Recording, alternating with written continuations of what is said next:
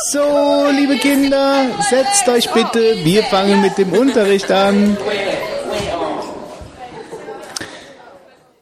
Ihr wisst, dass für uns Vogonen die Dichtkunst das höchste Gut ist. Deshalb habe ich euch in der letzten Stunde die Aufgabe, Aufgabe gegeben, selbst ein Gedicht zu dichten und uns hier vorzutragen. Wer will denn zuerst? Ach kommt, nicht so schüchtern. Wolfgang, dieser Blick ist doch sicher eine Meldung. Dann leg mal los. Wer mir zuhört, wird echt verrückt, doch sind die Hörer sehr entzückt. Viele Bienen habe ich im Stock, beim Stich bekomme ich keinen Schock. Dem Jagdpächter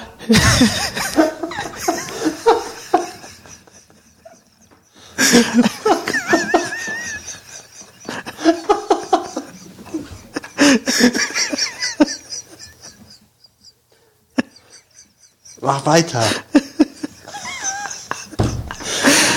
Dem Jagdpächter stecke ich in Wäre schlecht.